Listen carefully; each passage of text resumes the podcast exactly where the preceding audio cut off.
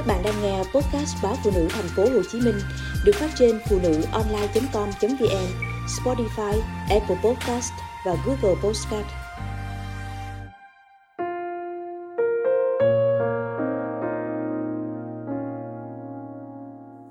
Vết thương gây ra ở khoảng cách gần. Tôi ngỡ ngàng khi nghe tin chị bán nhà, rời khỏi khu chung cư đã sống mười mấy năm nay. Chị là bạn thân, nên tôi chắc chắn chị bán nhà không phải vì nợ nần hay vì làm ăn bị người ta lừa gạt. Nhưng hỏi lý do bán nhà, chị ngại ngần không nói. Mãi đến hơn tháng sau, chị chuyển về căn hộ mới yên ổn rồi. Hai chị em mới cà phê với nhau để tâm sự. Khu chung cư đó vốn là nơi gia đình chị đoàn tụ. Ba má ở tầng 4 vợ chồng chị hai cùng gia đình chị ở tầng 6. Lúc gia đình chị mới về chung cư, thấy phòng ốc giá cả quá tốt, các thành viên khác trong nhà chị cũng lần lượt kéo về. Ở gần nhau nhưng không chung nhà, ai cũng nói tiện mọi bề. Chỉ có chị mới biết cái khổ. Chị hai có tật mượn tiền. Tiền học của con tiền mua thuốc chữa bệnh, tiền sửa mấy chỗ bị hư trong nhà. Thậm chí, đến tiền góp hụi chưa kịp xoay ra, chị cũng mượn. Mượn 10 lần thì trả được 3 lần. Mấy lần còn lại, có hỏi chị hai cũng ừ à lần nữa. Món trước chưa xong, đã mượn tiếp món sau. Món nào cũng ngặt, chị không đưa, không được. Dạo gần đây, chị than kẹt tiền. Chị hai hỏi qua em trai, tức chồng chị. Lòng vòng thì cũng về tới cái bóp của chị thôi. Nói với má chồng, nói với chồng, đều không ăn thua. Vì ai cũng bị chị hai mượn. Cái nghiệp buôn bán tưởng đã dứt từ hồi chị hai sang lại sạp bán vải ngoài chợ. Nhưng không, chị hai quay sang chơi hụi, hết dây này tới giây khác.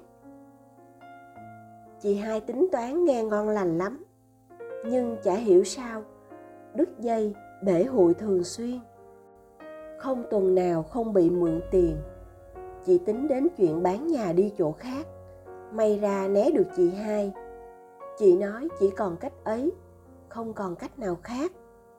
Chị đã chịu đựng nhiều lần, nhưng chắc chắn không thể chịu đựng cả đời nỗi khổ vì những người thân trong gia đình thật khó nói. Nói ra thì không ai muốn, mang tiếng vạch áo cho người xem lưng. Nên hầu như ai cũng âm thầm chịu đựng. Đến lúc chịu hết nổi mới phải bộc phát, mà cũng chỉ với đôi ba người thân cận. Rủi ro tới tai nhân vật chính thì không thể lường được hậu quả. Trong cõi riêng của những mối quan hệ thân thuộc, vô vàng chuyện khó nói ra mà có nói, cũng khó thể tin được. Chuyện mượn tiền chỉ là một trong số đó. Phổ biến hơn còn là chuyện bắt bẻ lỗi phải, trách móc, chê bai lẫn nhau. Cũng vì những trách móc này mà bà thơ, một bà cụ có ba con gái, một con trai, đã phải sống một mình. Cậu con trai định cư ở nước ngoài vẫn nhớ trách nhiệm của anh cả, chị đầu hàng tháng gửi tiền về phụng dưỡng mẹ.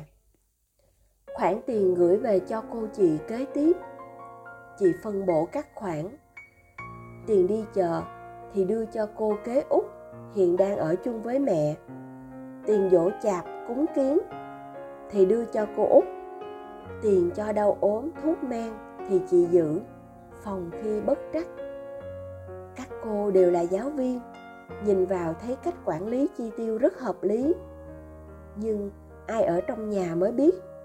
Chẳng ai bằng lòng với khoản tiền mình nhận, và khoản tiền phải bỏ ra lo cho bà cụ. Thêm vào đó, chị dâu việt kiều một lần về việt nam nhìn căn nhà, đã buông một câu, bao nhiêu tiền anh bình gửi về cho ba mẹ? Chị tưởng tiền đó xây được cả biệt thự rồi chứ, đâu ngờ giờ nhà ba mẹ nhìn còn sập sệ hơn hồi xưa. Chiến tranh nổ ra ngay lập tức và kéo dài dai dẳng, theo kiểu, tưởng chừng đó tiền là to lắm hả? Vợ chồng việt kiều quyết định tìm một nhà dưỡng lão tốt đưa mẹ vào. Hàng tháng gửi toàn bộ số tiền chấp mẹ, cho nhà dưỡng lão. Khỏi mất công ai. Các chị em đã lập gia đình, cứ tập trung lo cho gia đình của mình chỉ tội bà cụ thơ. Mỗi lần các con đến thăm, lại mếu máo cho mẹ về nhà. Trong đời, ai cũng có những mối quan hệ thân tình không thể cắt đứt. Những mâu thuẫn với người thân không gây gắt đến mức phải từ mặt nhau.